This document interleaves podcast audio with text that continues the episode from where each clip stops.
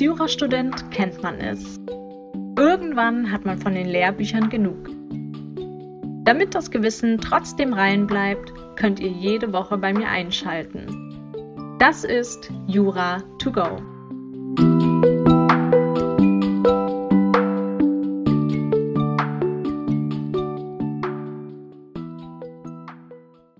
Hallo und herzlich willkommen zurück bei Jura to go. Ich bin Laura und heute geht es um den bekannten Kudam-Rasa-Fall, der schon seit mehreren Jahren die Justiz beschäftigt. Nächste Woche ist beim BGH am 23. April die Hauptverhandlung zu diesem Fall angesetzt und das wird wahnsinnig spannend. Damit ihr alle aber schon mal wisst, wo in diesem Fall die Probleme sind, werden wir uns schon mal mit dem Urteil des Landgerichts Berlins befassen und dann werde ich euch natürlich auch ein Update dazu geben, wie der BGH entschieden hat. Die Tat erfolgte am 1. Februar 2016. Ich erinnere mich noch genau an diesen Tag, weil ich nämlich selber am Kurfürstendamm in Berlin wohne und am nächsten Tag noch die Autoteile gesehen habe. Ich kann euch sagen, es sah aus, als hätte es einen Terroranschlag gegeben. Kontrovers diskutiert wird dieser Fall, weil das Landgericht Berlin im Februar 2017 die Angeklagten dann wegen mittäterschaftlichen Mordes verurteilte. Es war das erste Mordurteil in einem Raserfall. Mittlerweile ist vom Landgericht Hamburg schon ein zweites Mordurteil gegen einen Raser gefallen und dieses wurde auch vom BGH bestätigt.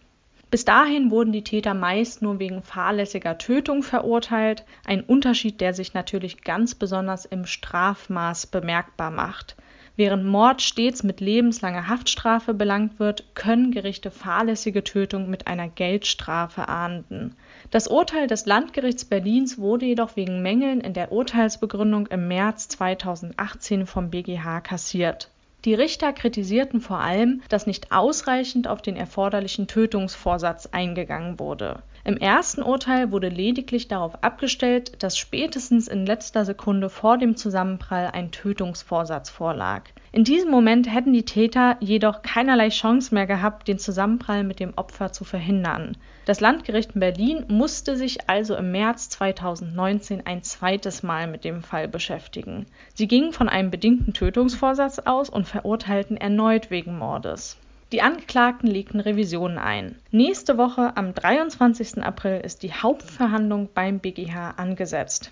Wir werden uns in dieser Folge die Lösung angucken, wie sie durch das Landgericht Berlin erfolgte und ich werde euch darauf hinweisen, wo in dieser Lösung die Probleme sind, die dann vor dem BGH Thema sein werden. Erstmal zum Sachverhalt. Passiert ist Folgendes. Die Angeklagten N und H gehörten zu einer Szene von Autofahrern, die nachts in Berlin in verschiedenen Shisha-Bars verkehren. Sie lernten sich dort eine Woche vor dem Tattag kennen. Gegen 0.30 Uhr am 1. Februar 2016 verließ N die Shisha-Lounge D und bestieg seinen Mercedes. Am Adenauerplatz angekommen, hielt N an einer roten Ampel in der rechten Fahrspur an. H. fuhr mit seinem Audi zur gleichen Zeit den Kudamm entlang. Am Adenauerplatz näherte er sich von hinten auf der linken Seite der beiden Fahrspuren dem Fahrzeug des N und hielt an der roten Ampel mit heruntergelassener Beifahrerscheibe direkt neben diesem an. H. machte mit lauten Motorengeräuschen im Leerlauf seines Fahrzeugs auf sich aufmerksam und signalisierte zugleich, dass er zu einer Wettfahrt bereit sei es erfolgte ein kurzes Gespräch zwischen H und N durch die geöffneten Seitenscheiben ihrer Fahrzeuge, in dessen Verlauf es zur Verabredung eines illegalen Straßenrennens kam, obwohl zu dieser Zeit ein zwar den nächtlichen Gegebenheiten entsprechendes, jedoch nicht unerhebliches Verkehrsaufkommen herrschte. Der Verabredung entsprechend raste H im unmittelbaren Anschluss an das Gespräch unter Überfahren von roten Ampeln mit stark überhöhter Geschwindigkeit los N nahm unter deutlicher Überschreitung der zulässigen Höchstgeschwindigkeit und ebenfalls unter Überfahren von roten Ampeln die Verfolgung des H auf. H und N waren entschlossen, vor dem jeweils anderen das Ziel am Kaufhaus des Westens zu erreichen und dabei alle Verkehrsregeln außer Acht zu lassen H und N rasten Kopf an Kopf Richtung Wittenbergplatz. Mit einem noch leichten Vorsprung von wenigen Metern und einer Geschwindigkeit von 139 bis 149 km/h fuhr N bei Rot in den Kreuzungsbereich Tauentzienstraße-Nürnberger Straße ein. Auch H fuhr bei Rot in den Kreuzungsbereich ein, wobei dieser zwischenzeitlich eine Geschwindigkeit von mindestens 160 bis 170 km/h hatte H. kollidierte, absolut unfähig noch zu reagieren, im Scheitelpunkt der Kreuzung mit dem Fahrzeug des W., der aus der Nürnberger Straße kommend regelkonform bei Grün in den Kreuzungsbereich eingefahren war.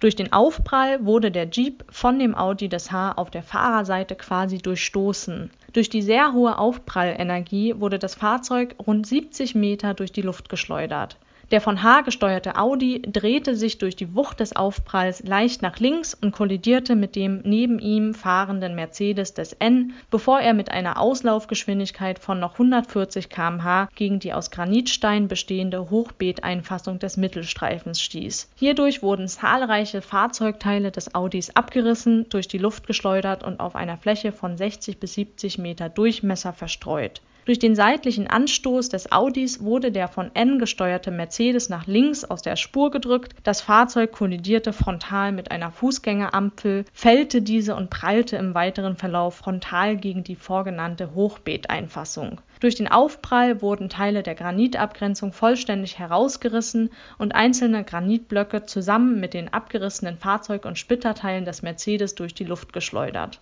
der Mercedes von N wurde mehrere Meter weit durch die Luft katapultiert. W., der aufgrund des sehr schnellen Geschehensablaufs nicht ansatzweise eine Ausweichmöglichkeit hatte, erlag noch am Unfallort in seinem Fahrzeug den bei dem Aufprall erlittenen Verletzungen die Frage ist, wie sich H und N strafbar gemacht haben. Das Landgericht Berlin ist der Meinung, durch die Durchführung des Rennens könnten H und N sich wegen mittäterschaftlichen Mordes gemäß den Paragraphen 212 Absatz 1, 211 und 25 Absatz 2 zum Nachteil des W strafbar gemacht haben. Hierfür müsste zunächst der objektive Tatbestand erfüllt sein. Durch das von ihnen veranstaltete Rennen haben H und N den Unfall mit dem Pkw des W und somit dessen Tod verursacht Sie haben N also durch eine kausale Handlung getötet. Möglicherweise ist auch das Mordmerkmal des gemeingefährlichen Mittels gegeben. Dieses ist gegeben, wenn der Täter ein Mittel zur Tötung einsetzt, das in der konkreten Tatsituation eine Mehrzahl von Menschen an Leib und Leben gefährden kann, weil er die Ausdehnung der Gefahr nicht in seiner Gewalt hat Dabei ist nicht allein auf die abstrakte Gefährlichkeit eines Mittels abzustellen, sondern auf seine Eignung und Wirkung in der konkreten Situation unter Berücksichtigung der persönlichen Fähigkeiten und Absichten des Täters. Die Mordqualifikation kann deshalb auch dann erfüllt sein, wenn ein Tötungsmittel eingesetzt wird, das seiner Natur nach, wie hier, nicht gemeingefährlich ist. Maßgeblich ist die Eignung des Mittels zur Gefährdung Dritter in der konkreten Situation durch ihr Verhalten verursachten die Angeklagten im Kreuzungsbereich in einer Ausdehnung von 60 bis 70 Metern ein Schlachtfeld, wie es das Landgericht Berlin nannte. Das Fahrzeug des W wurde um die eigene Längs-, Hoch- und Querachse gedreht und in Richtung Wittenbergplatz geschleudert. Der Audi des Angeklagten H prallte gegen die Hochbeeteinfassung des Mittelstreifens der Tauentzienstraße und kam erst nach 60 Metern zum Stehen. Der Mercedes des N fällte eine auf dem Mittelstreifen befindliche Ampel, riss Teile der dortigen Granitabgrenzung heraus, wurde mehrere Meter weit durch die Luft katapultiert und fand mit dem Heck auf der Hochbeeteinfassung seine Endposition. Weiträumig flogen Teile der Betoneinfassung, Fahrzeugteile sowie Splitter durch die Luft und blieben in einem Umfeld von 60 bis 70 Metern verstreut liegen bei dieser Sachlage, insbesondere der bei Einfahrt in den Kreuzungsbereich innegehabten Geschwindigkeit im Bereich des dreifach Zulässigen und der Unfähigkeit der Angeklagten, das Geschehen noch irgendwie zu beherrschen, bestand für einen von ihnen nicht eingrenzbaren größeren Personenkreis eine konkrete Lebens- und Todesgefahr. Ein gemeingefährliches Mittel liegt somit vor H und N müssten auch als Mittäter im Sinne von 25 Absatz 2 gehandelt haben. Und hier liegt jetzt ein entscheidendes Problem in diesem Fall. Mittäterschaft ist die gemeinschaftliche Begehung einer Straftat durch bewusstes und gewolltes Zusammenwirken anhand eines gemeinsamen Tatplans, bei der jeder Beteiligte einen eigenen Tatbeitrag leisten muss. Ob ein Beteiligter dieses enge Verhältnis zur Tat hat, ist nach den gesamten Umständen, die von seiner Vorstellung umfasst sind, in wertender Betrachtung zu beurteilen.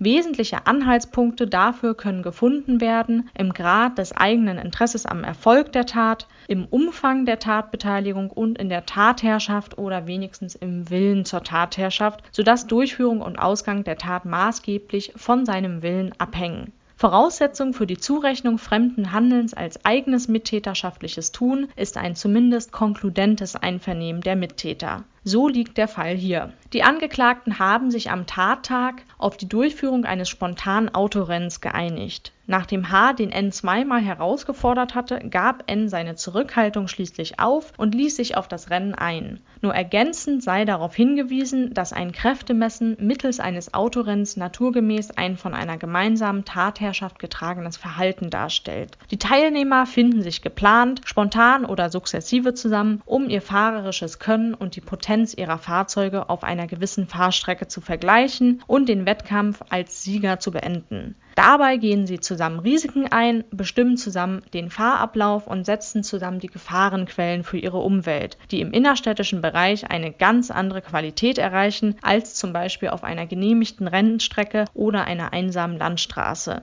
Hätte der eine Fahrer vor der Kreuzung angehalten, hätte der andere Fahrer sich wohl als Sieger gesehen und seine halsbrecherische Fahrt nicht weiter fortgesetzt. Somit hatte auch der N das Tatgeschehen in den Händen. H und N haben somit als Mittäter gemäß 25 Absatz 2 gehandelt. Hier wird es interessant, wie der BGH die mögliche Mittäterschaft beurteilt. Problematisch ist natürlich, dass die Angeklagten in unterschiedlichen Autos saßen und sich nur Zeichen gaben. Außerdem müsste der subjektive Tatbestand erfüllt sein, H und N müssten also vorsätzlich gehandelt haben. Bezüglich der Tötung des W kommt hier allenfalls bedingter Vorsatz in Betracht. Bedingter Vorsatz und bewusste Fahrlässigkeit unterscheiden sich darin, dass der bewusst fahrlässig Handelnde mit der als möglich erkannten Folge nicht einverstanden ist und deshalb auf ihren Nichteintritt vertraut, während der bedingt vorsätzlich Handelte mit dem Eintreten des schädlichen Erfolges in der Weise einverstanden ist, dass er ihn billigend in Kauf nimmt oder dass er sich wenigstens mit der Tatbestandsverwirklichung abfindet bei äußerst gefährlichen Gewalthandlungen liegt es nahe, dass der Täter mit der Möglichkeit rechnet, das Opfer könne zu Tode kommen und durch das Fortfahren einen solchen Erfolg billigend in Kauf nimmt. Eine hohe und zudem anschauliche konkrete Lebensgefährlichkeit von Gewalthandlungen stellt mithin auf beiden Vorsatzebenen das wesentliche auf bedingten Tötungsvorsatz hinweisende Beweisanzeichen dar. Das Wissens und das Wollenselement müssen tatsachenfundiert getrennt voneinander geprüft werden Hierbei haftet jeder Täter für das Handeln des anderen nur im Rahmen seines bedingten Vorsatzes, sodass ihm ein Exzess des anderen nicht zur Last fällt. Handlungen eines anderen Tatbeteiligten, mit denen nach den Umständen des Einzelfalls gerechnet werden muss, werden jedoch vom Willen des Mittäters umfasst, auch wenn er diese nicht besonders sich vorgestellt hat. Gucken wir uns zunächst das Willenselement an im Hinblick auf den konkreten Fahrstil und die Tatörtlichkeiten war die hohe Wahrscheinlichkeit eines schweren Verkehrsunfalls naheliegend, zumal die Fahrstrecke nicht menschen und autoleer war, die Fahrzeuge im Grenzbereich des technisch Machbaren gelenkt wurden und sich die Gefährlichkeit der Handlung mit der Länge der gefahrenen Strecke kontinuierlich erhöhte, da damit auch die Wahrscheinlichkeit eines Unfalls zunahm die extreme Gefährlichkeit der Tathandlung war geeignet, jedem Verkehrsteilnehmer, auch den in keinster Weise psychisch beeinträchtigten Angeklagten deutlich vor Augen zu führen, dass ein solches Verhalten tödliche Folgen haben könnte. Dies gilt insbesondere für die im Kollisionszeitpunkt erreichte Geschwindigkeit, die bezüglich der Handlung ein lediglich fahrlässiges Verhalten nicht mehr nahelegt bei einer wertenden Gesamtbetrachtung aller vorstehenden Umstände ist danach das Wissenselement des Eventualvorsatzes als gegeben anzusehen. Außerdem müsste das Wollenselement gegeben sein. Die Angeklagten haben sich mit der tödlichen Tatbestandsverwirklichung abgefunden, haben sich gegenüber der erkannten Möglichkeit des Erfolgseintritts gleichgültig verhalten und waren aufgrund ihrer Motivation bereit, schwerste Folgen in Kauf zu nehmen Hinzu kommt, dass, wie vorstehend ausgeführt, die von ihnen eingehaltene Unfallgeschwindigkeit ein nur fahrlässiges Verhalten geradezu ausschließt und ihr Handeln auch vom Wortgehalt und auf einer möglichen Skala von fahrlässig falschem Verkehrsverhalten nicht mehr erfasst wird die Angeklagten konnten im Tatzeitpunkt gerade nicht mehr ernsthaft darauf vertrauen, dass alles gut gehen werde, sondern sie überließen es bei Einfahrt in den Kreuzungsbereich dem Zufall, ob ein bevorrechtigtes Fahrzeug kreuzen werde und die Insassen den unausweichlichen Zusammenstoß überleben würden. Diese Konsequenzen waren ihnen in diesem Moment gleichgültig, denn jeder von ihnen wollte aus dem Rennen als Sieger hervorgehen. Sie ließen es darauf ankommen und konnten nicht mehr ernstlich darauf vertrauen, ein Unfallgeschehen durch ihre Fahrgeschicklichkeit zu vermeiden, was insbesondere dadurch belegt wird, dass ein Vermeidungsverhalten, also ein Lenk- oder Bremsmanöver, nicht mehr vorgenommen wurde und auch objektiv nicht mehr möglich war. Bei der Gesamtschau aller objektiven und subjektiven Tatumstände war auch das voluntative Element des bedingten Tötungsvorsatzes zu bejahen. H und N handelten also mit bedingtem Vorsatz bezüglich der Tötung des W. Auch die Anwendung eines gemeingefährlichen Mittels sowie die mittäterschaftliche Begehung hatten sie in ihren Vorsatz aufgenommen. Das Problem an dieser Stelle ist jedoch zum einen, dass das Landgericht zunächst lediglich darauf abstellte, dass spätestens in der letzten Sekunde vor dem Zusammenprall ein Tötungsvorsatz vorlag. In diesem Moment hätten die Raser jedoch keinerlei Chance mehr gehabt, den Zusammenprall mit W zu verhindern. Außerdem wird auch kritisiert, dass die erhebliche Eigengefährdung der Täter gegen einen Tötungsvorsatz spreche. Dem begegneten die Richter aber damit, dass die beiden Täter tatsächlich nicht befürchteten, zu Tode kommen zu können, denn zur Tatzeit sei nicht mit querenden Lkw zu rechnen gewesen und Kollisionen mit anderen Pkw hätten bei der hohen Geschwindigkeit der Raser kaum eine Lebensgefahr für sie dargestellt. Eine latente Eigengefährdung spricht nach dem Landgericht also nicht gegen einen Vorsatz. Wir werden sehen, wie der BGH den Vorsatz hier beurteilt mit Blick auf die subjektiven Mordmerkmale bejahte das Landgericht außerdem die Heimtücke, da der W. nicht damit rechnen konnte, dass ein mehr als doppelt so schnell wie erlaubt fahrender Verkehrsteilnehmer von der Seite in ihn hineinfahren würde. Der W. konnte deshalb keine Schutzmaßnahmen ergreifen. Außerdem sah das Landgericht die niedrigen Beweggründe verwirklicht, denn die Tötung des Geschädigten stehe in einem krassen Missverhältnis zu ihrem Anlass, nämlich der Durchführung eines illegalen Straßenrennens und sei deshalb besonders verachtenswert. Hiergegen wenden die Anwälte der Fahrer ein, dass nicht von niedrigen Beweggründen ausgegangen werden kann, wenn der Tod eines anderen Menschen überhaupt nicht gewollt ist H und N handelten auch rechtswidrig und schuldhaft, demzufolge sind H und N nach dem Landgericht Berlin strafbar gemäß den Paragraphen 212 Absatz 1, 211 und 25 Absatz 2. Ich bin extrem gespannt, wie die Entscheidung des BGH ausgehen wird. Die drei Kernfragen werden hier sein. Erstens, warum handelten die Täter vorsätzlich und nicht bloß fahrlässig? Zweitens, wie konnten die Täter den für den gemeinschaftlichen Mord erforderlichen gemeinsamen Tatentschluss fassen, wenn sie doch in zwei zwei verschiedenen Autos unterwegs waren? Und drittens, woraus schließt das Gericht, dass die Fahrer beim Einfahren in die Kreuzung trotz roter Ampel das Geschehen noch unter Kontrolle hatten?